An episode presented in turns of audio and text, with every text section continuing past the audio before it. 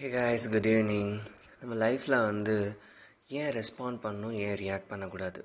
இதுதான் இன்றைக்கி பேச போகிற டாபிக் ரொம்ப சிம்பிளான விஷயம்தான்.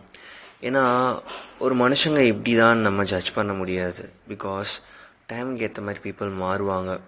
அப்படி மாறுற கேரக்டரை பச்சோந்தின்னு சொல்லி அசிங்கப்படுத்துறது நம்ம சொசைட்டியோட வழக்கம். பட் அதை சர்வைவல் ஆஃப் த ஃபிட்டஸ்ட்னு சொல்கிறது இன்னொரு வழக்கம்.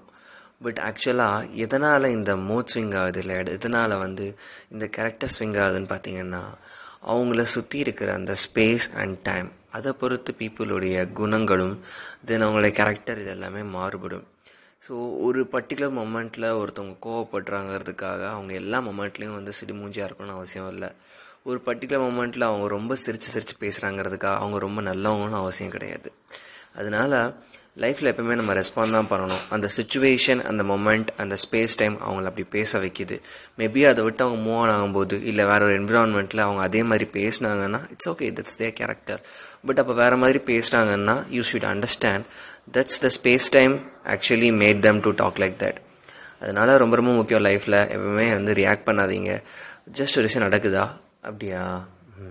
ஓகே அப்படின்னு சொல்லி ரெஸ்பாண்ட் பண்ணுங்கள் okay Have a good evening. Bye bye.